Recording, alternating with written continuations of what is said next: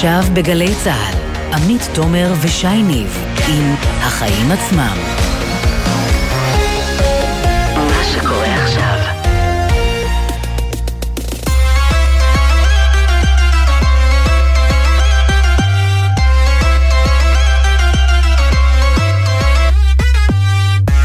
עכשיו שש וכמעט ארבע דקות, אתם על החיים עצמם, התוכנית הכלכלית-חברתית של גלי צה"ל.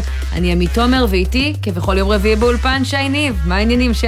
בסדר גמור, עמית. תשמעי, אני, את יודעת, הלכנו לישון עם uh, זועבי, התעוררנו עם uh, מיכאל ביטון. כל פעם uh, מגיע התורן. אין תלונות. כן. אז uh, באמת המצב הפוליטי מזכיר לנו כמה הכל שברירי, כשהפעם הטריגר הוא הרפורמות בתעריפי התחבורה הציבורית ובחקלאות, uh, ועכשיו אחרי הצעד של יושב ראש ועדת הכלכלה, הוועדה uh, תקועה, ואחרי שכל היום תחנו את המשמעויות הפוליטיות, ננסה לדבר על התכלס, מה זה אומר על היוזמות שנוגעות לכל אחד ואחד מאיתנו. כן, ויש את דוח המפקח על הבנקים שגם עליו נדבר, הוא מלמד על רווחי שיא למערכת הבנקאית, רווחים שבינתיים לא מגיעים אלינו הצרכנים. אנחנו נהיה עם יאיר אבידן, המפקח על הבנקים, בנושא הזה. ועוד נושאים על הפרק, דוח זרוע העבודה מלמד על הפערים במשק בכלל ובהייטק בפרט, וחוק ההסדרים ל-2023, שכבר עומד על הפרק עם מס מעניין, מס נסועה, או בתרגום חופשי מס על קילומטראז' במקום מס הבלו, אני לא יודעת אם אתה זוכר, זה נחשף אצלנו. נסעת, שילמת. כן, כן, אז נדבר על זה ועל הפגיעה שצפויה דווקא ברכבים החשמליים, המהלך כזה יצא לפועל. כן, ונסיים עם נירוונה והגיטרה של קורט קוביין שנמכרה בארבעה וחצי מיליון דולר. זכרו צדיק לברכה, צריך לומר. כן, כן. טוב, ירושה יפה, מה שנקרא. אז uh, כל זה בשעה שלפנינו, אבל קודם כל, שי, מה הכותרת שלך? טוב, תשמעי סיפור.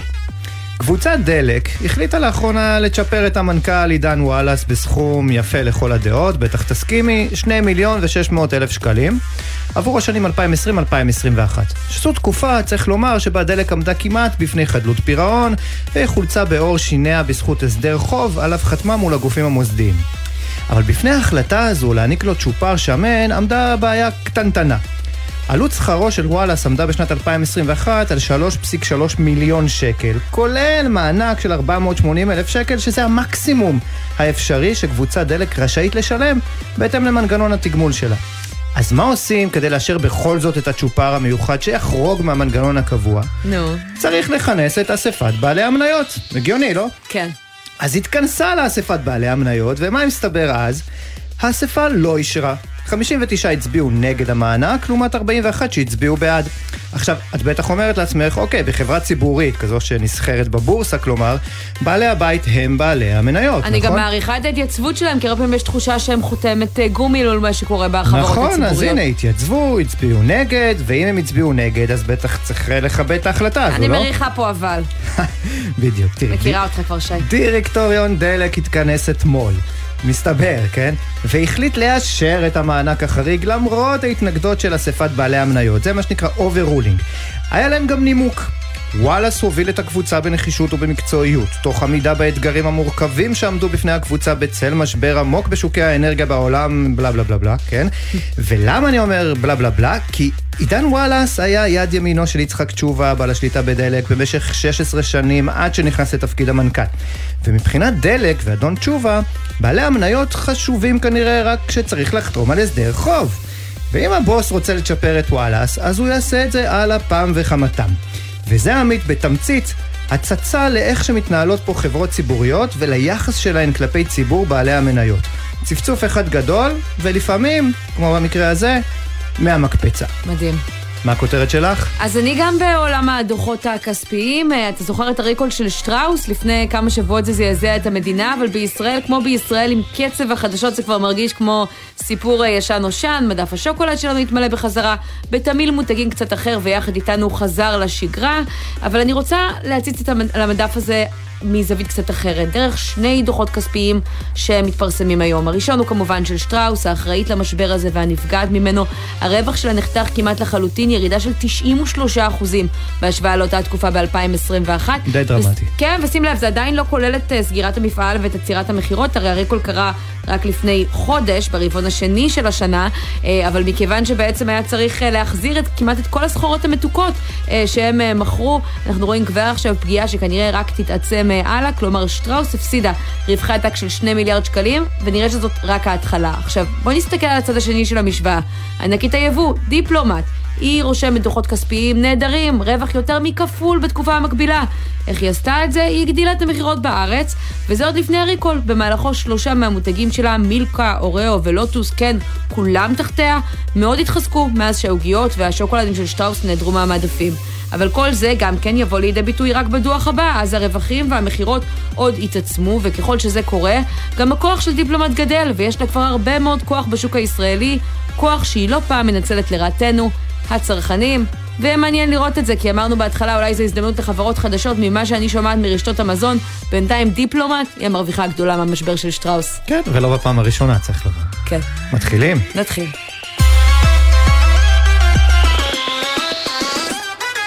פותחים עם הבנקים שלנו. המפקח על הבנקים אה, מפרסם היום את הדוח השנתי לשנת 2021, שמלמד על רווחי שיא לבנקים בישראל. מי היה מאמין? מי כן. היה מאמין? וזה אומר גם במילים אחרות שאנחנו לא מרגישים תחרות במערכת הבנקאית, שבעצם מנסים להציע לנו מחירים אטרקטיביים, אלא להפך כנראה להרוויח אה, כמה שיותר, וזה לא מפתיע כשהביקושים גם למשכנתאות וגם להלוואות אה, עולות. אז אנחנו רוצים אה, לדבר עכשיו עם כותב הדוח הזה, אה, יאיר אבידן, המפקח על הבנקים. שלום. שלום וברכה.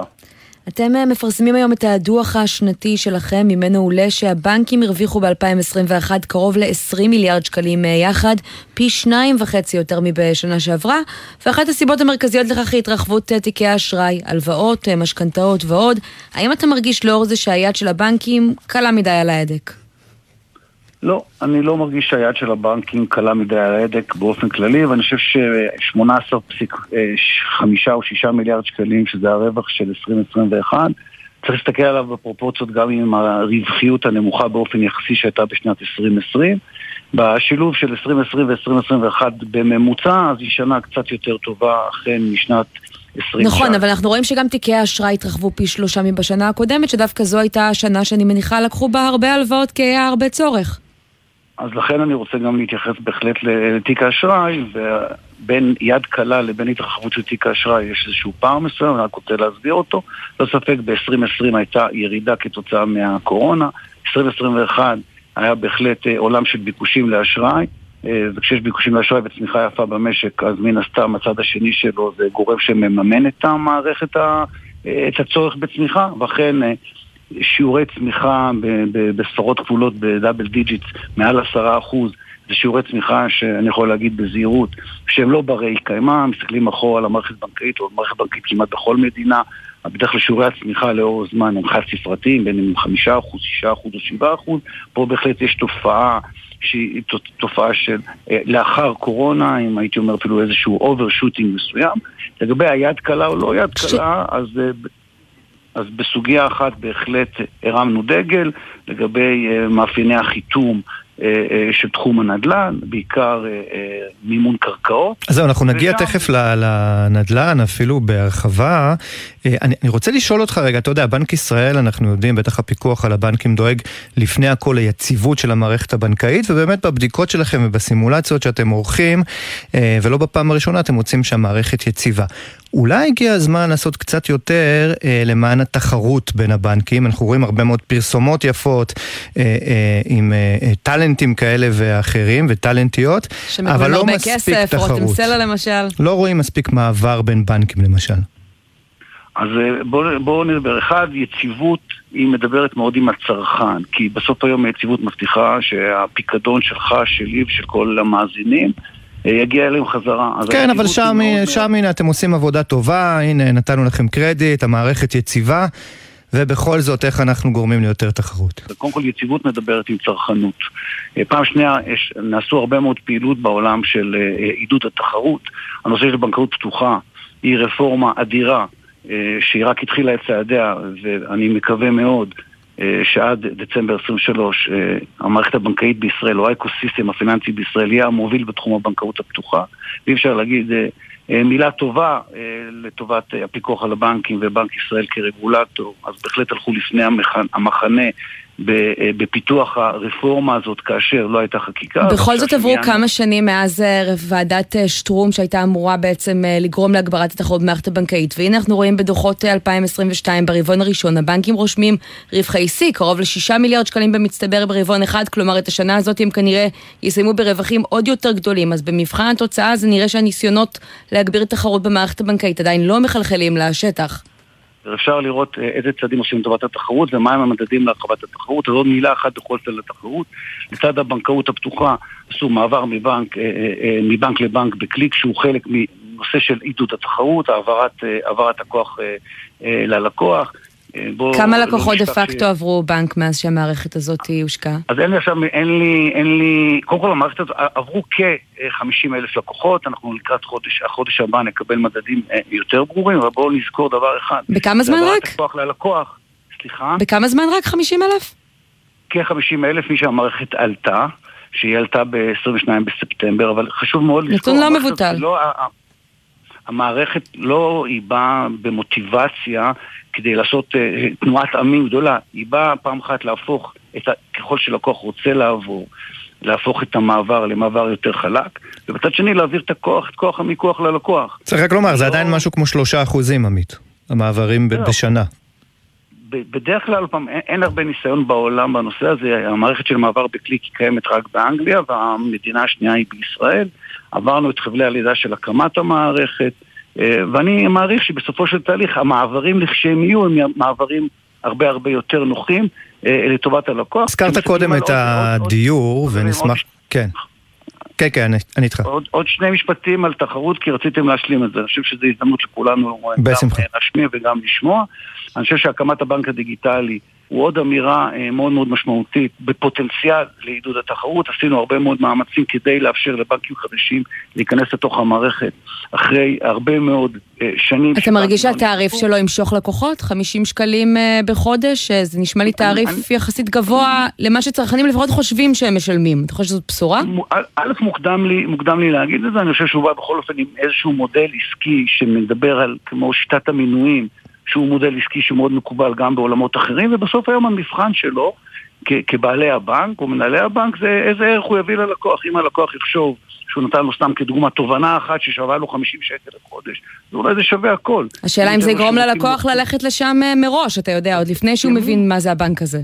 תג המחיר. א' ימים, יג... א' ימים יגידו, הניסיון בעולם על בנקים דיגיטליים, בין אם זה רבולוט N26 או, או מונזו ואחרים, רואים שיש תהליך, בדרך כלל הוא לא הופך להיות הבנק העיקרי של הלקוח, הוא בנק השניוני או השלישוני שלו, ועם הזמן הוא מפתח את הפעילות. כן, אנחנו חייבים להתקדם לנדל"ן, אה, ואני רוצה לגעת גם במה שקרה אחרי הדוח שלכם, העלאות הריבית. זה מוביל להתייקרות החזרי המשכנתה כבר במאות שקלים בחודש לזוגות צעירים, חלקם חיים מהיד אל הפה, וחוץ מזה מתמודדים גם עם זינוק חד במחירי תשומות הבנייה. האם אתם חוששים לאור זה שזוגות לא יצליחו לעמוד בתשלומים? אז, אז בואו נגיד כמה דברים. פעם אחת, החלק המאוד מאוד חיובי זה שהמערכת הבנקאית ידעה גם בשנה האחרונה לעמוד בקפסיטי של פחות או יותר הכפלת אה, היקף המשכנתאות שניתנו, כי בסוף היום חלק מהתפקיד של המערכת הבנקאית זה לשרת את הלקוחות שלה. הביקוש של הלקוחות לדיור, ונזכור שכ-80-85% מהמשכנתאות זה אה, לבעלי, לדירה ראשונה ולמשפרי דיור. כלומר, זה בדיוק המהות אה, והמקום. לעניין, לעניין הסיכון, אני אגיד ככה, פעם אחת אה, במדינת ישראל עולם המשכנתות הוא עולם מאוד מאוד שמרני בהשוואה לאחרים, כי אני יכול להגיד מאוד מאוד שמרני, גם בנושא של שיעור ההחזר מההכנסה הפנויה וגם בנושא של היקף ההלוואה משווי הנכס. שמה שנותן לנו איזה שהן דרגות חופש אה, אה, די טובות. מצד שני, כשאנחנו נכנסים לסביבת, פעם אחת שיש עליית מחירי דיור. יש עליית מחירים גם באופן לא... כללי, שזה גם משפיע על ההכנסה נכון. הפנויה. אני מסכים איתך לגמרי שיש בהחלט פער בין העולם האינפלציוני לבין העולם ה... אה, של פער הריבית, והרגע אנחנו רוצים לדבר רגע על המשכנתאות. פעם אחת יש אה, איזשהו עולם של סייקלים אה, בעולם הזה, אני חושב שסביר להניח שאף אחד לא יחשוב שסביבת האינפלציה תהיה בסביבות האפס והריבית תהיה אפס לאורך הזמן, ולכן כשיש סביבת אינפלציה שעולה והריבית שגם עולה, זה לשאלתכם, כן, מעלה את רף הסיכון, בוודאי... אז אתם חושבים לעשות משהו עם זה? נערכים לזה? מוצאים איזה הנחיות מיוחדות אה, לבנקים? איך אה, מתמודדים עם אה, הסיטואציה הזאת? א', המוטרדות שלנו היא לחלוטין לא ברמת היציבות של המערכת הבנקאית. ככל שיכול להיות מצב, יש עולם תוכן שיכול להיות שלווים מסוימים יתקשו להחזיר. אנחנו כיום בסיטואציה שאנחנו אה, אה, בנקודה הכי נמוכה בהיסטוריה שאנחנו מכירים לגבי שיעורי הכשל של לווים בתחום המשכנתאות. בהחלט ייתכן שאם תעלה הריבית ואם יעד האינפלציה, אם האינפלציה תמשיך לעלות, אז יכול להיות שיהיה רמת סיכון יותר גבוהה. אנחנו בשלב זה ממשיכים לנטר ולבקר את היקף הכשל במערכת, ש... וכרגע אין שום אינדיקציה. שאלה ממש לסיום, אנחנו רואים אה, אה, שהדרישה של הבנקים אה, אה, ליזמי נדל"ן וכל מה שקשור להון עצמי, ירדה משמעותית לשיעור של כעשרה אחוזים, לעומת חמישה עשר ועשרים אחוזים אה, כמקובל אה, בעבר, אפרופו אגב אה, סיכון. זה משהו שהפיקוח על הבנקים בטח לא הרשה לעצמו אה, אה, אה, לגבי נוטלי משכנתאות, שם אנחנו, אה, הדרישה היא של 30 אחוזים או 25 אחוזים. אה, טעיתם איפשהו ככה? פספסתם אולי אה, בפיקוח? זה אחד המקומות שאני לא חושב שפספסנו ולא טעינו וגם אפשר לקבל, אפשר לחתם גם עם אפס אחוז הון עצמי, אבל בואו רק נגיד גם לצר... למאזינים, הבוקר בדיוק יצאה הוראת ניהול בנקאי תקין שלנו שבאה ואומרת. לבנקים, בעיקר למינוף גבוה אה, אה, לקרקעות, בהינתן שהמימון הוא גבוה מ-80%, שהמינוף גבוה מ-80%, הם יצטרכו להקצות הון במקום 100%, 150% הון, כי אנחנו מצאנו לנכון שבמימון הקרקעות באמת הייתה יד קלה במידה מסוימת על ההדק מצד המערכת הבנקאית, עובדה שלא מצא חן בעינינו ברמת החיתום יותר מאשר ברמת הסיכון, ואכן, מכיוון שיצאה הטיוטה הזאת כבר לפני כחודש... זהו, אז רציתי לשאול, הטיוטה יצאה לפני כבר אה, חודשיים, בחודש מרץ, אתה מרגיש כבר איזשהו שינוי בשטח, או שהבנקים עדיין מתנהגים בפזרנות עד שאתם מכריחים אותם? ממש לא, ממש לא, זאת אומרת, ממש רואים שהבנקים התיישרו לאזור ה-75-80 אחוז, הגם שהם יכולים לעשות את זה בשיעור יותר גבוה, רק שאז הקצאת ההון תהיה יותר גבוהה. אה, בדרך כלל הבנקים בהחלט מתיישרים, וכרגע תהיה הוראה, ויהיה קנס או פרס, מי שיהיה עד, עד 80 אחוז ייהנה לכאורה מהקצאת הון של 100%, ומי שמעל זה, שיש לו תיאבון סיכון יותר גבוה, יצטרך להקצות הון בשיעור יותר גבוה. יאיר אבידן, המפקח על הבנקים, תודה רבה על השיחה הזאת. תודה רבה לכם וערב טוב.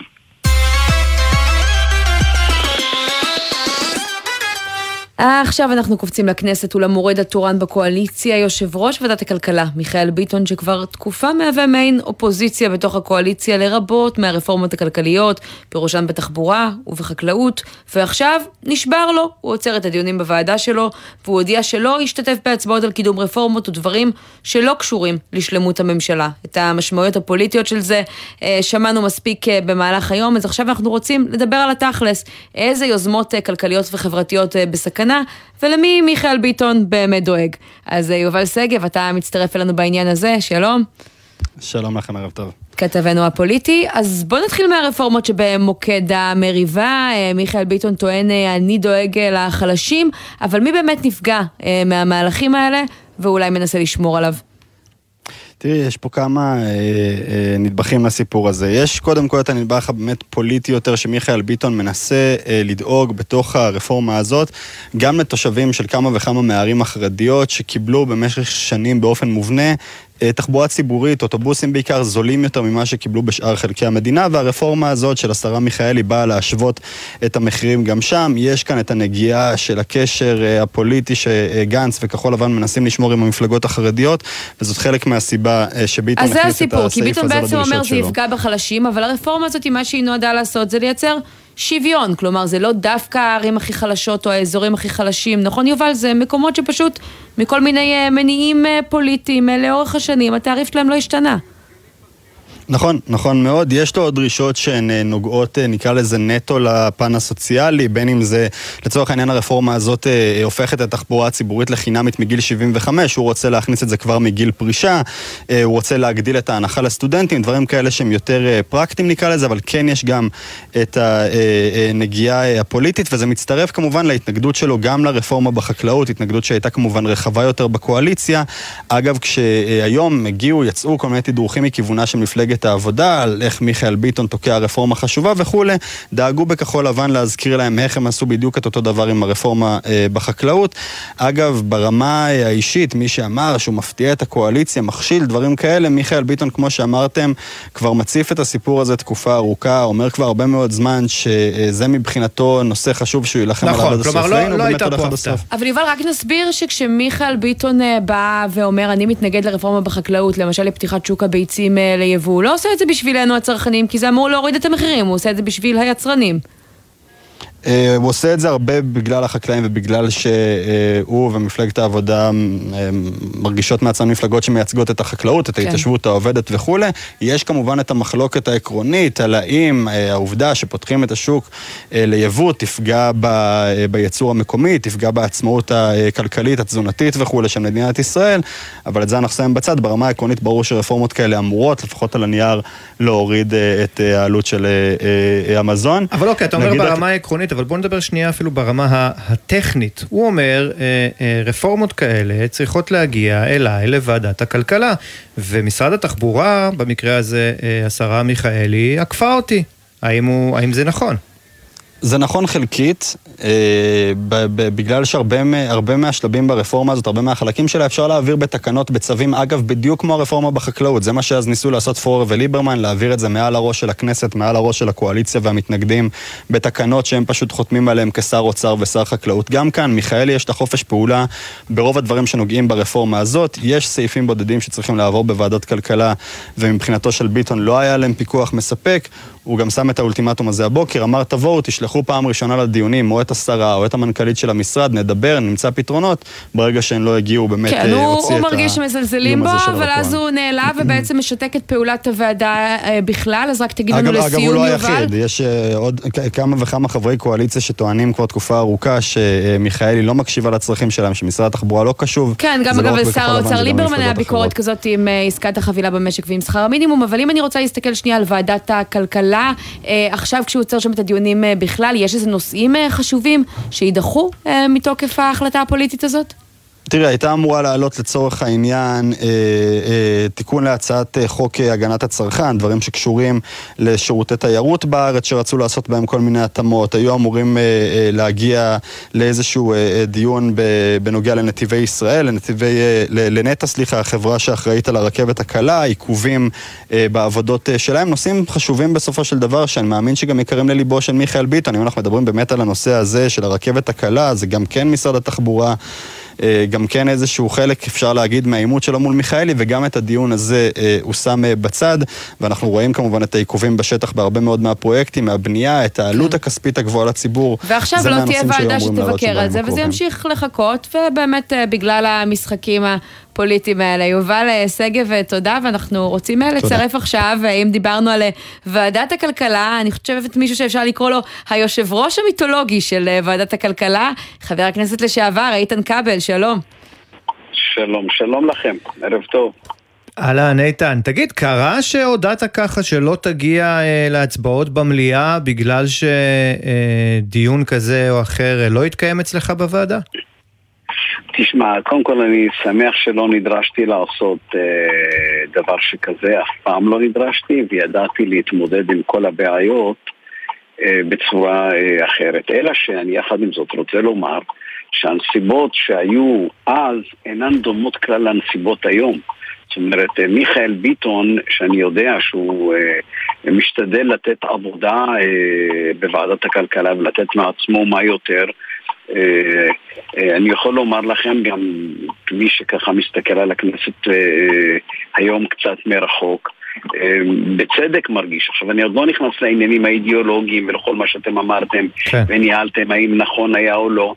כנסת, תשמעו, אבל אתה מכיר את התחושה כל הזאת הזמן. מקרוב, שמזלזלים בפעילות של ועדות אה, הכנסת, השרים, מי. שמגיע ככה למעמד הממשלה? אני בדיוק רציתי לגעת בזה. זה נושא שהוזנח, השיח הציבורי סביבו הוזנח לחלוטין. הממשלה מרסקת, הממשלה ריסקה את, אה, אה, את הכנסת. הכנסת, כל מה שאנחנו אומרים, חקיקה, לא חקיקה, עבר, לא עבר, ממשלה נפלה, לא נפלה, אבל בשורה התחתונה יש, אמורה להיות הפרדת רשויות.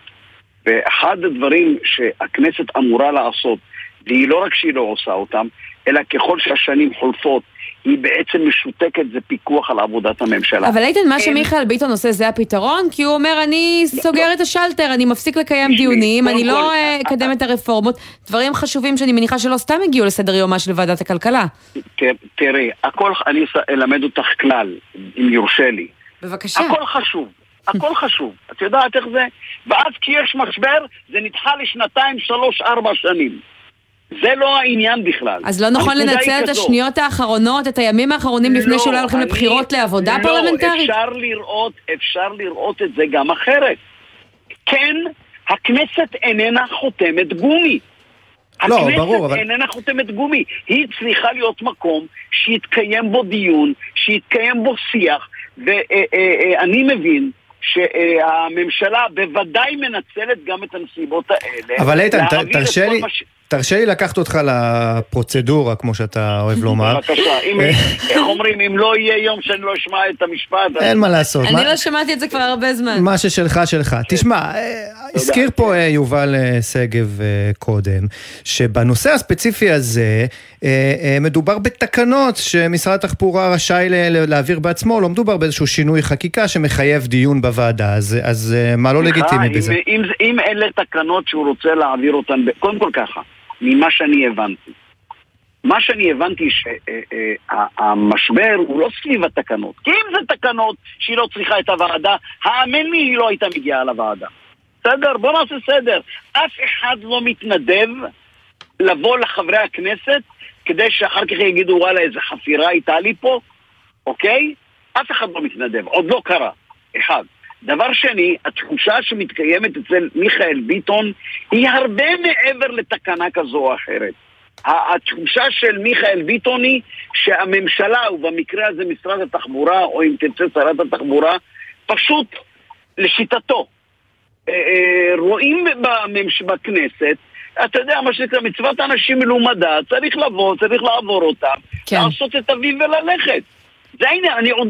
עכשיו, יש את הוויכוח שאתם הצגתם אותו, את, את הצגת את זה, את העניין הזה של מחירי ביצים, יש ויכוח על זה, יש דיון, זה בדיוק מה שצריך להיות נדון בוועדת הכלכלה. איתן, אתה בכל זאת, מנס- אתה בכל זאת פוליטיקאי אה, אה, משופשף, אתה ודאי רואה את הקשר או את הניסיון לטפח אה, קשר בין כחול לבן אה, למפלגות החרדיות, ואת ה, בסופו של דבר את הציפייה או התקווה של אה, בני גנץ אה, להגיע לכיסא ראש הממשלה. אתה לא חושב שיש איזשהו אה, קשר בין הדברים? תשמע, בוא נגיד ככה, אני לא... אני יודע איך ההורים שלי בדיוק דאגו שאני אצא לאוויר העולם. אני לא ילד, אני לא... אני לא עשו אותי מאצבע. נו, אז- זה, בדיוק המקומות שלא לא צריך ללכת. לפרוצדורה, איתן. נ- נכון, נכון, נכון. אבל יחד עם זאת, תשמע, יש מהלכים בחיים שהם מהלכים לגיטימיים.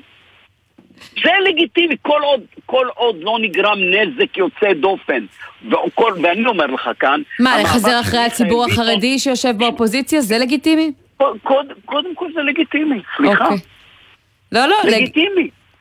כאילו, זה לא משהו שהוא אה, אה, שומו שמיים, הרי אה, לפחות בצד הפוליטי שלי אני לא תומך בגנץ, אוקיי?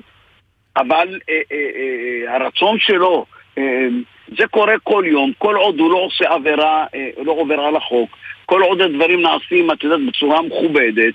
פה העניין, אני אומר לך בצורה מפורשת, מיכאל ביטון לא אה, אה, עשה את הפעולות שהוא עשה עכשיו כי הוא קרץ לחרדים. יש כאן שני נושאים מרכזיים אמיתיים. לא במשפט, כל דבר לסיום. שקשור- לא כל דבר שקשור לחרדים הוא אה, אה, סוף העולם, כמו לא כל משפט שקשור לערבים הוא סוף העולם. חד. בסדר גמור.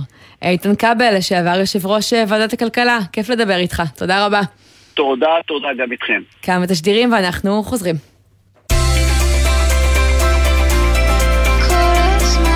גלי צה"ל, יותר מ-70 שנות שידור ציבורי.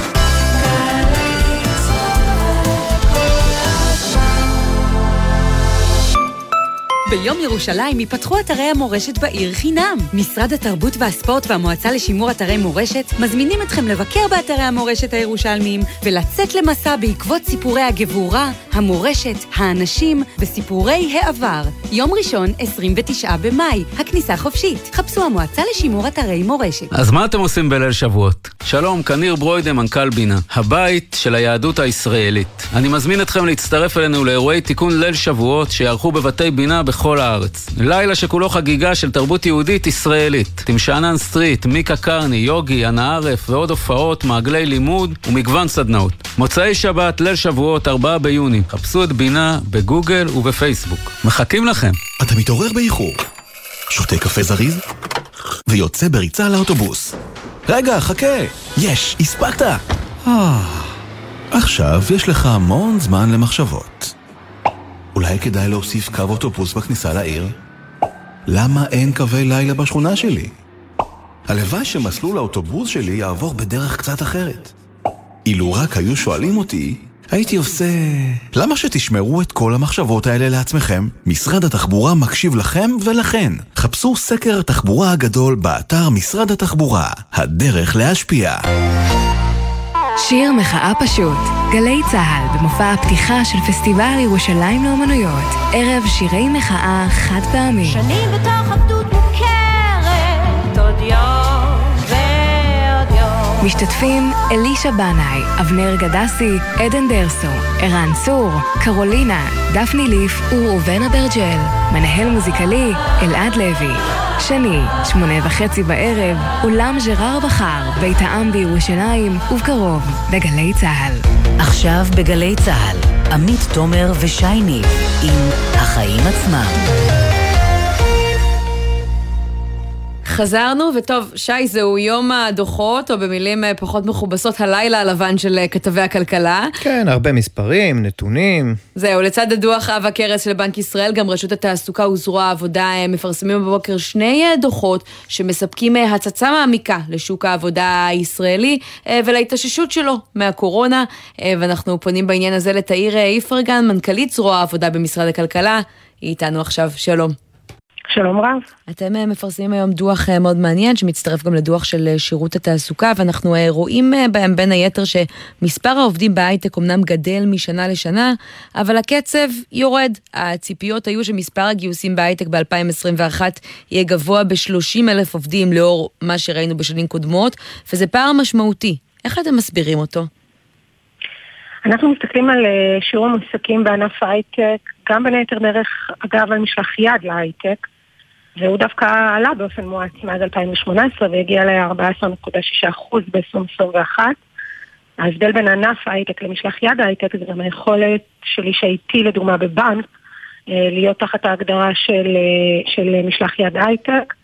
מבחינתנו הסיפור הטכנולוגי הוא רחב מאוד, בטח אחרי משבר הקורונה, אה, והוא כזה שנכון להתייחס אליו בפרספקטיבה רחבה יותר מאשר רק על ענף ההייטק. אבל יש הבדל, את יודעת, למשל במשכורות, בתנאים, בכל מיני אה, גופים, ואני חושבת שבגלל זה מסתכלים על מנוע הייטק, לא סתם אומר שר האוצר כל הזמן, זה הקטר שלנו, ואני חושבת שהוא מסתכל יותר צר.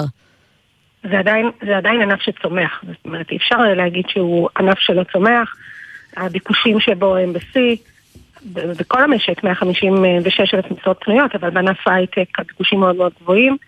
אה, יש אתגרים בתוך הענף הזה שקשורים לגיוון, נשים, אוכלוסיות, פריפריה חברתית וגיאוגרפית. תכף נדבר על הנשים, אבל אגב, אם אתם מסתכלים אה, ככה על מה שקורה בחודשים האחרונים, גם בזרוע העבודה, סביב אה, מה שנקרא המשבר בענף ההייטק, התפוצצות עבודה, הבועה, הירידה בשווי של חברות, אתם כבר מרגישים את זה גם ברמת העובדים, או שזה עוד לא חלחל לשם? לא. ממש ממש לא, ממש לא.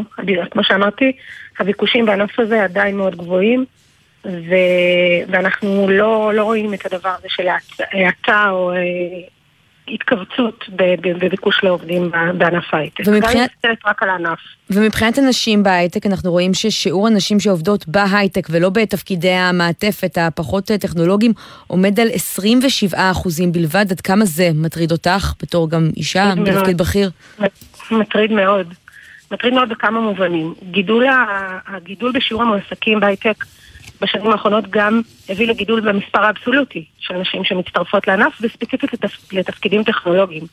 אבל כשמסתכלים, כמו שאת אה, מתייחסת לשיעור שלהם בתוך הדבר הזה ולפער, אז הפער המגדרי בענף הזה לא הצטמצם, ושיעור הנשים בכלל בקרב המועסקים בענף ההייטק ירד ב-2021 ל-33% נקודה 4, וספציפית לתפקידים הטכנולוגיים נמוך עוד יותר. יש לזה כל כך הרבה סיבות והסברים, החל מהבניות חברתיות ומה אנחנו בוחרות ללמוד בשלבים מאוד מוקדמים במערכת החינוך.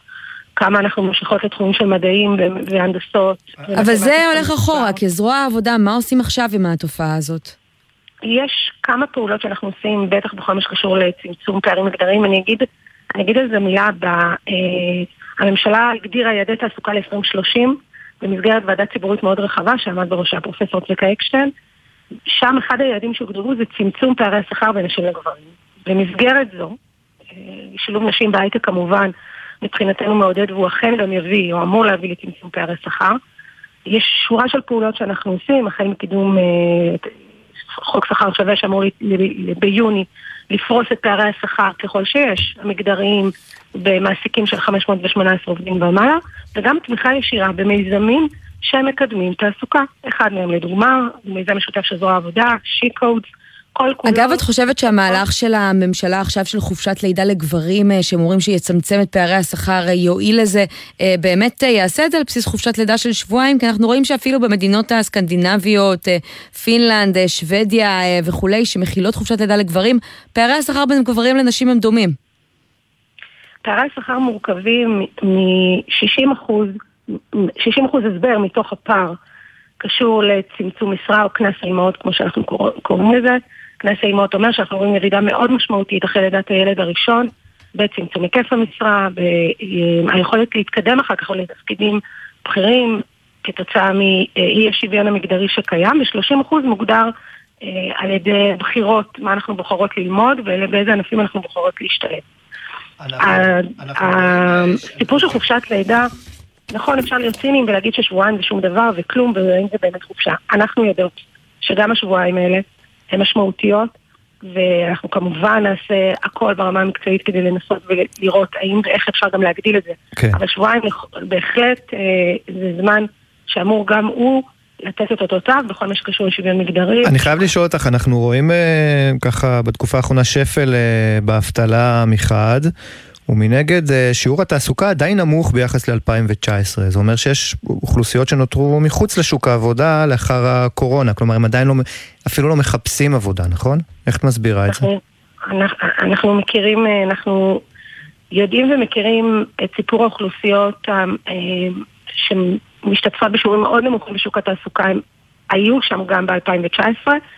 אני חושבת שהקורונה במובן הזה האיצה את, ה, את, את אותם פערים, ואנחנו עדיין מתמודדים עם שיעור תעסוקה נמוך של נשים ערביות ושל גברים חרדים, שזה אתגר מאוד מאוד משמעותי, ואני אגיד גם סיפור של חלקיות משרה. זאת אומרת, בנשים חרדיות לדוגמה, הגענו כבר עכשיו ב-2021 ליעד שהציבה הממשלה ל-2030. להעלות את שיעור התעסוקה של נשים חרדיות ל-81% ב-2030.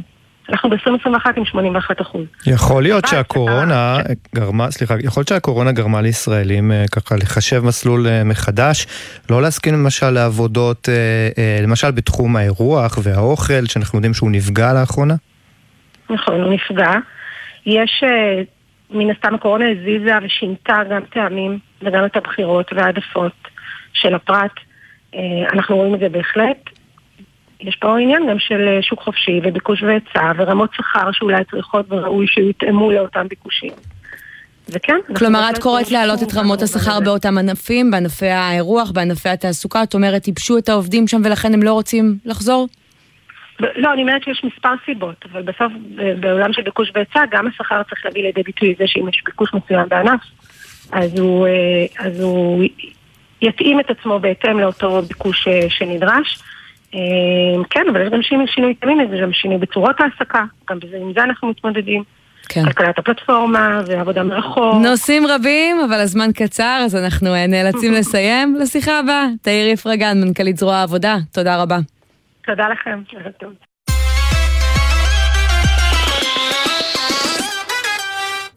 טוב, אנחנו אה, ככה במעבר אה, חד רוצים לדבר על אירוע הירי המזעזע, צריך לומר שהיה אמש בטקסס. אה, ממש טבח בבית ספר יסודי, 21 אה, הרוגים, כן. בעיקר תלמידים, ילדים בגילאי 7 עד אה, 12. אה, וזה מעלה, את יודעת, מחדש בארצות הברית, ולא רק בארצות הברית, את הזכות המקודשת לשאת נשק, שם זה נקרא התיקון השני לחוקה. כן, כאן שם זה גם ניתן בצורה הרבה יותר מקלה, אבל גם אצלנו אנחנו רואים סביב האירועים הביטחוניים זינוק בחודשים האחרונים במספר רישיונות הנשק, וזה נהיה דבר יותר ויותר נפוץ. זהו, ואת יודעת, שם את יודעת, יש לובי מאוד חזק, לובי הנשק, ואנחנו רואים אה, חברי קונגרס ואחרים שככה, אה, בסופו של דבר, אה, למרות שרוב הציבור האמריקני רוצה הרבה יותר מגבלות על נשיאת הנשק, אנחנו רואים שהפוליטיקאים עדיין שומרים אמונים ללובי הנשק. וגם כאן בארץ יש כוחות כאלה ואחרים אה, שפועלים אה, בעניין, לעומתם גם המתנגדים. אנחנו רוצים אה, לדבר עם אה, שניים, עם איציק צ'יפרוט, יושב ראש העמותה לקידום תרבות הנשק בישראל, שלום איציק. ערב טוב. ועם עורכת הדין דקלה תותיאן זייד מהקריה האקדמית אונו, והיא חברה בקואליציית האקדח על שולחן המטבח. איזה שם. שלום. שלום לך. אז נתחיל איתך, אה, אה, איציק. אה, מה אתה אומר קודם כל על ה... אה, כשאתה רואה את המראות האלה שמגיעות, אה, אה, מגיעים מארצות הברית, אה, מטקסס הלילה, ואתה יודע, בכל זאת אתה עומד בראש עמותה שבסך הכל מנסה אה, אה, לקדם אה, הקלות כאלה ואחרות אה, בנשיאת אה, נשק. זה לא גורם לך לחשוב פעמיים? תראה, קודם כל באמת מדובר באירוע מזעזע, אין ספק בכלל ואין חולק.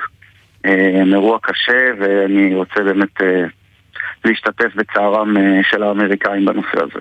יחד עם זאת אני חושב שלהשוות ולהשליך את המצב הזה אלינו, אנחנו כל כך רחוקים ממה שקורה שם. גם אנחנו כעמותה היום היחידה שפועלת בנושא ובאמת אה, מבינה את חשיבותו של האזרח החמוש במרחב, אנחנו לא, לא, לא מתיימרים להיות אמריקה ואנחנו לא, לא, לא אה, מנסים להגיע למקום הזה. אבל אתה לא מרגיש שאנחנו בדרך לשם. עם ההקלות של מי לא, יכול ממש לא, להחזיק שמעתי אותה. רישיון נשק והמספרים הגדולים? אומרת מקודם על זינוק, אה, הנתון שאני מכיר מתחילת גל הטרור האחרון מדבר בערך על 14,000 בקשות חדשות שהוגשו. עכשיו מה שחשוב להבין שמי שזכאי היום לשאת נשק הם באמת אותם אנשים שנבחרו בפינצטה, אני קורא לזה, על ידי התבחינים אה, שקבעו אה, שרי הביטחון פנים הקודמים, אנחנו מדברים על בעיקר בעיקר בעיקר לוחמי צה"ל, שוטרי עבר, אנשים שגרים ביישובים שהם יישובי עימות, אלה האנשים, וגם מתוכם אנחנו יודעים שהמספר, הנתון האחרון שאני שמעתי עליו דיבר על 8% של מימוש הפוטנציאל. זאת אומרת, אנחנו מאוד מאוד מאוד רחוקים מאיזושהי התחמשות המונית או איזשהו משהו דקלה? שבאמת יכול להטריד. כן. אותך זה מדאיג? אותי זה מאוד מדאיג. גם אה, מדאיג אותי שבכל פעם שיש אירוע ביטחוני, האבסורד הוא שאנחנו חושבים שבהתחמשות אזרחית אנחנו מגינים על משפחות שלנו ויוצרים מרחב ציבורי בטוח. כשהמציאות היא בדיוק הפוכה. אה, אני גם חייבת לומר שבשנים האחרונות השרים לביטחון פנים אה, בחרו הפוך, במקום להדק את הפיקוח על מי שרשאי להחזיק בנשק, הם יצרו מציאות שמסכנת את כולנו. Uh, היום אפשר בקלות בלתי נסבלת לקבל רישיון לנשק חם ולהכניס אותו למרחב הציבורי והביתי ואנחנו יודעים מה קורה עם כלי הנשק האלה. קודם כל, כל uh, uh, uh, שנה אנחנו שומעים על יותר ויותר דיווחים מחדרי הטראומה על uh, פצועי uh, ירי אה, אנשים שבוודאות אפשר היה אה, להציל את חייהם. ומצד שני, צריך לומר, ש-200 אנחנו רואים, אנחנו רואים כולנו את האזרחים, לא, לא, אבל אני חייב רגע. לומר, אנחנו רואים אזרחים, 200 אה, אנחנו רואים אזרחים שנטרלו, שנייה, רגע, דקלה, אנחנו רואים אזרחים שנטרלו מחבלים. עם נשק אישי שהם אני- נשאו. אני אשמח לעשות סדר אני ולהיצמד. רגע לנתונים. רגע, לא, אחד לא, אחד, אנחנו- תנו לדקלה לענות על השאלה. לא, רגע, כי איציק, המידע אנחנו נגיע אליך. שוב, אנחנו רוצים לשמוע את אוקיי. דקלה. כן, אנחנו איתך. אני, אני מצטערת לומר לכם שאם אתם uh, תקראו את הנתונים של מדינת ישראל, את 20 הסיבות שמובילות לתמותה שערך משרד הבריאות בשנים האחרונות, אתם תופתעו מאוד לגלות שברשימת העשר הסיבות המובילות לתמותה מופיע, מופיע, מופיעים uh, כל המקרים שנגרמו מירי. Uh, אבל אתם שי לא שאל על הצד השני, הבנתי שזאת סיבה 20 סיבות מובילה, דקלה, אבל שי בעצם אה, לוחמה. שואל על הצד השני, הוא אומר מהצד השני, העובדה שיש לאזרחים כלי אה, נשק זה מציל חיים לפעמים. אני אני אני אומרת, רוצה רגע אנחנו רוצים לחזק יותר להיצמד את מה שאת אומרת לנתונים. כאן. בואו ניצמד לנתונים. הנתונים אומרים לנו שהרבה יותר אנשים מתים מכלי ירי מאשר אנשים, מספר האנשים שחייהם אה, ניצלים מכלי ירי, ואני עוד מדברת על אלה שהם מורשים. אז איציק, אם אנחנו... לא דיברתי- בואי, אני, אני רוצה ברשותכם רגע כן. לעשות באמת סדר ולשים את המציאות על השולחן. כשאנחנו מדברים על כלי ירייה, אגב, לא תפקידו של משרד הבריאות ל- לסווג ולחלק את הכלים, אבל אנחנו מדברים על שלושה סוגים של נשק במדינת ישראל. רוב המוחלט של אירועי הירי שעליהם מדברת כאן חברתי, מתייחסים לאירועי נשק, אה, ירי בנשק לא חוקי. עכשיו, אם אנחנו לוקחים את הנשק החוקי... כן, לא, צריך לומר, רגע, אבל איציק. סליחה, ואני חייב לומר אני לך. נשק, לא חוקי, נשק לא חוקי היום היה נשק חוקי אתמול. לא, לא, לא, בהחלט לא. רוב רובו של הנשק הלא חוקי מגיע בהברחות. משטרת ישראל מפרסמת מדי שבוע תפיסות של עשרות כלי ירייה שמוברחים דרך הגבולות. אז אם הם תופסים עשרות, בואו נשאר כמה אבל בוא נכנסים נסתכל לכאן ספציפית, אה, איציק. על אה, מקום שבו יש כלי. נשק אה, חוקי. ארגוני הנשים מזהירים שיותר כלי נשק בבתים, מדובר על יותר איומים באלימות נגד נשים, ולפעמים גם מעשים. אני חושבת שכולנו זוכרים את הסיפור של דיאנה רז. זה בדיוק הנקודה שאני מנסה להתייחס אליה, רק בואו. תיתנו לי בבקשה.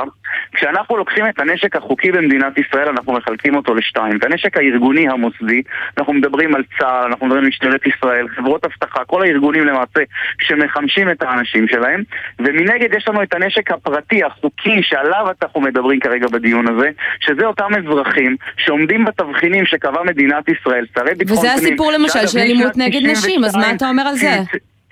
אני רוצה להגיד לכם שהדוח האחרון הרשמי של מדינת ישראל שחקר את הנושא, הדוח ועדת רונן, הוא סקר את השנים 2015 עד 2018. מתוך 39 רציחות נשים בכלי נשק חם, שלוש בוצעו בנשק פרטי ברישיון חוקי. עכשיו, זה שלוש מקרים מצערים, אבל מי שחושב שאנחנו נצליח להגיע לאפס, טועה. לעולם לא יהיה אפס. אני יחד עם זאת, מצטערת, צריך זה לא להסתכל נכון. על כל החיים שנוצלו. הדוח קיים, אפשר לחפש אותו באינטרנט בגוגל, דוח אני ועדת מצטערת, רונן. זה לא נכון. כן, אני אני אה, ממש אוקיי. אני ממש לא טוב, רוצה... אה, נתון אחד, דקלה, לסיום. ממש לסיום. אנחנו חייבים לסיים. לציין כאן ולהגיד במשפט. לא, רגע, שנייה, אבל איציק, אתה לא דיברת, אני רוצה משפט. סיכום של דקלה, בבקשה. דקלה, משפט סיכום שלך? כן, אז קודם כל הנתונים ממש ממש אה, מוטעים. שליש מהאנשים שנורו למוות בישראל נרצחו בנשק ברישיון. אנחנו מבינים מהנתונים, לא רק בישראל הקטנה שלנו, אלא בכלל בעולם, באופן גלובלי, שאנחנו לא רוצים לצעוד בדרך להיות ארצות הברית. שם ירי הוא כבר גורם מספר אחד למוות ילדים ובני נוער. בישראל אנחנו כבר נמצאים ברשימה המצומצמת והלא ממש משמחת של עשר הסיבות המובילות לתמותה. כן. אנחנו לא רוצים להיות שם, וזה יקרה אם אנחנו נמשיך להפוך את התבחינים לקלים בצורה קיצונית לתהליך רישוי נשק אזרחי. דקלה, עכשיו, זה לא איציק, דברים שאני אנחנו- אומרת כ- כארגון פמיניסטי, אלה דברים שאומרים כבר ב- כן, אה, אני מבינה. בדלתיים סגורות. שהם אלינו. אנחנו מוכנים לסיים. כנראה שלא תסכימו, גם אם הייתה לנו עוד אה, שעה, אז בינתיים אה, נגיד תודה רבה לשניכם. תודה. צה"ל. זה נכון. תודה. ועכשיו אנחנו לחוק ההסדרים לשנת 2023, חוק שעוד לא ברור איך יהיה רוב אה, להעביר אותו, אבל כבר אפשר לראות לפחות את התוכניות התיאורטיות. ואחת התוכניות האלה זה מס אה, נסועה, אה, רעיון שנועד להחליף את מס הבלו, המס על הדלק, ובואו אה, נזכר איפה עלה הרעיון הזה לראשונה. בואו נשמע את נגיד בנק ישראל, אה, אמיר ירון, בריאיון כאן אצלנו לפני כחודשיים. צריך לעבור למס שהוא כלכלית חכם, וזה מס גודש. רגע, לעבור למס גודש המז- במקום מס הבלו כתחליף? כן, אנחנו כל הזמן, יש לנו שיח עם כל הגורמים המקצועיים בכל המשרדים, ואני אעצור פה. ונזכיר שליברמן אמר אחר כך, אני לא רוצה שיחלקו לי עצות מהטריבונות, בסוף נראה שהוא, או לפחות פקידי אה, משרדו, אה, מיישמים. ואנחנו רוצים אה, לדבר בעניין הזה עכשיו עם בועז סופר, לשעבר סמנכ"ל תכנון וכלכלה ברשות המיסים, ומומחה לתחום הזה של רכב. שלום בועז. ערב טוב. מה דעתך על השינוי הזה שהמדינה רוצה לעשות עכשיו? אז, אז קודם כל צריך לדייק. יש את אגרת הגודש, שזה משהו שכבר עבר בחקיקה. לחצי שנייה אנחנו שמים את זה בצד, זה לא נושא הדיון בחוק ההסדרים. חוק ההסדרים מדבר על מס נסועה לרכב חשמלי. ולמה מס נסועה לרכב חשמלי? כי אה, ממסים אנרגיה, וברכב קונבנציונלי, בנזין או לא, זה אבל חוק משנה ההסדרים. כן מדבר על מס נסועה באופן כללי. כלומר, בואו נחליף את מס הבלו במשהו אחר לכל הרכבים. תקן אותי אם אני טועה. עם, דיוק לגבי הרכב החשמלי, זה לא אמירה כללית אה, אה, גלובלית, זו אמירה שכרגע מדברת על הרכב החשמלי, מסיבה פשוטה שאין... אין, אין הם לא משלמים. היום על דלק, המס כלומר, אם. יש לי. רכב לא חשמלי, אני אמשיך לשלם מס על דלק כרגיל, ורק אם אני לא משלמת את המס על. הדלק, לפחות כרגע זה השלב. עכשיו, צריך לזכור, זה דיון מאתגר ברמה העולמית, אין לזה שום קשר למדינת ישראל. כי כשרוצים למסות מס על דלק, ממסים, זה די פשוט. מדברים עם יצרני הדלק, גובים מהם מס, והם מגלגלים, סליחה, לצרכנים. כשמדברים על כלי רכב חשמליים, למעשה, מדינת ישראל מחפשת מאיפה לגבות את המס על אותה אנרגיה. הרי אף אחד לא ילך לחברת חשמל ויגיד, אבל- חשמל לרכב פרטי, גם אי אפשר לדייק את זה. אבל בוא, אז תקן אותי אם אני טועה, על- דלקים הם אה, מזהמים, ולכן אה, נולד המס הזה, מס אה, חינוכי, ורכבים חשמליים הם ירוקים יותר, אז למה צריך בכלל מס?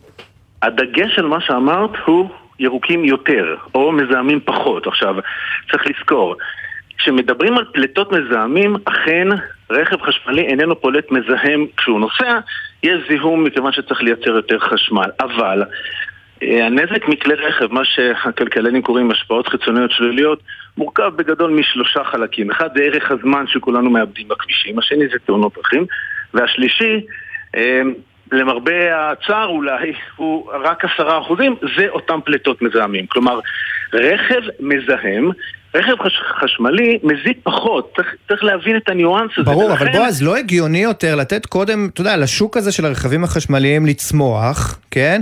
לפני שהם ממציאים אה, מס חדש שפוגע גם בהם. אז, אז קודם כל מדינת ישראל מ-2008, עוד אני שימשתי בתפקיד, אה, אה, נתנה הטבת מס ברכישה לרכב חשמלי, כלומר היא מחלק לרכישה ולשימוש, בלי שמדינת ישראל הייתה נותנת הטבות מס לרכב חשמלי והיא עדיין נותנת, Mm. לא היה עולה פה גלגל, אחד, הצמיג לא היה עולה.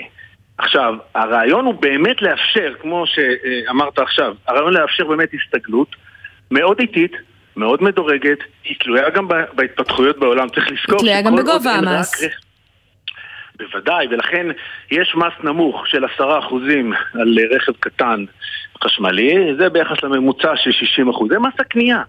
השימוש כרגע הוא אפס. כן. עכשיו, אין, אין בכלל תרחיש שמדינת ישראל תברח מזה, כמו כל העולם. בסוף יצטרכו למסות.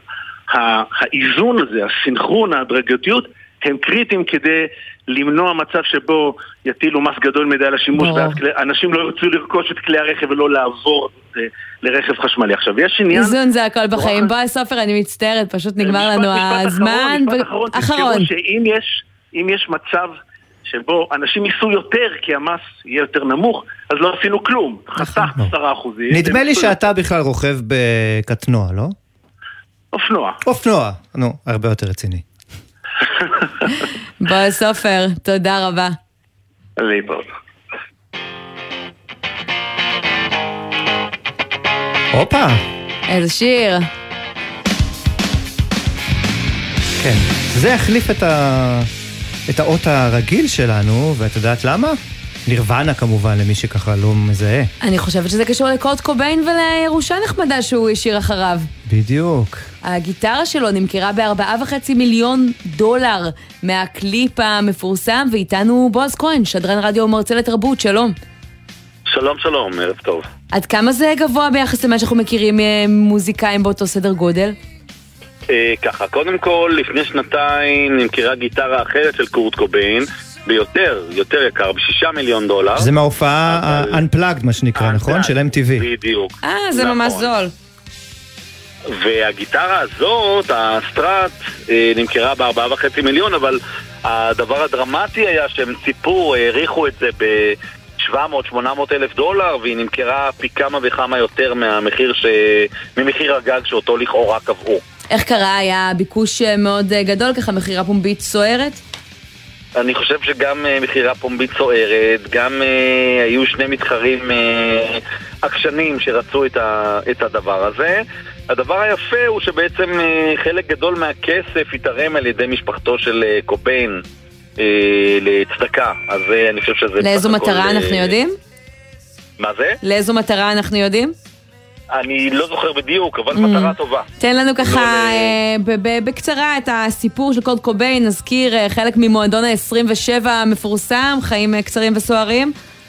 כן, הרבה לפני שהיה מועדון 27, היה מתופף שבעצם הפך להיות סולן להקת הרוק החשובה של אה, תחילת שנות ה-90, המפץ הגדול, הגראנט של סיאטל, ההמנון של שנות ה-90 שאנחנו שומעים אותו, שעליו הוא ניגן בעצם אה, בקליפ המפורסם, הפך להיות סמל בעצם של דור שלם והראשון מבין סולני הגראנט. יפה. הדור הזה יושב פה באולפן, בועז, ומזיז את הראש. שי בטירוף פה עכשיו, חבל שאתם לא רואים. בועז כהן, נגמר לנו הזמן, אבל תמיד כיף לדבר איתך, תודה רבה. ונגיד תודה גם לעורך שלנו בן נצר, לתומר ברקאי, עשהאל פלד ועמיתי ליפשיץ שהפיקו. טכנאי השידור היו בן שני ויאלי הראל, ובדיגיטל דניאל הראל. ועם עוד כמה שניות של הצלילים האלה נשלח אתכם לסוף שבוע נעים. נתראה ביום ראשון. אני עמית תומר. שי ניב, תודה. איזה. כיף.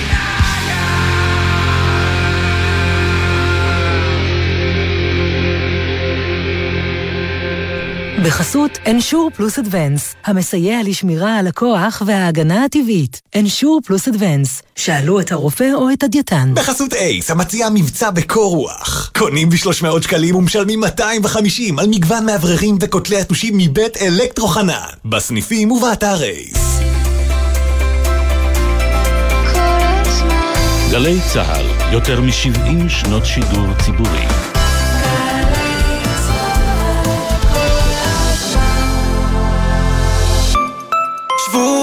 חגיגות ליום ירושלים 26 במאי עד 2 ביוני, לפרטים חפשו שבוע ירושלים.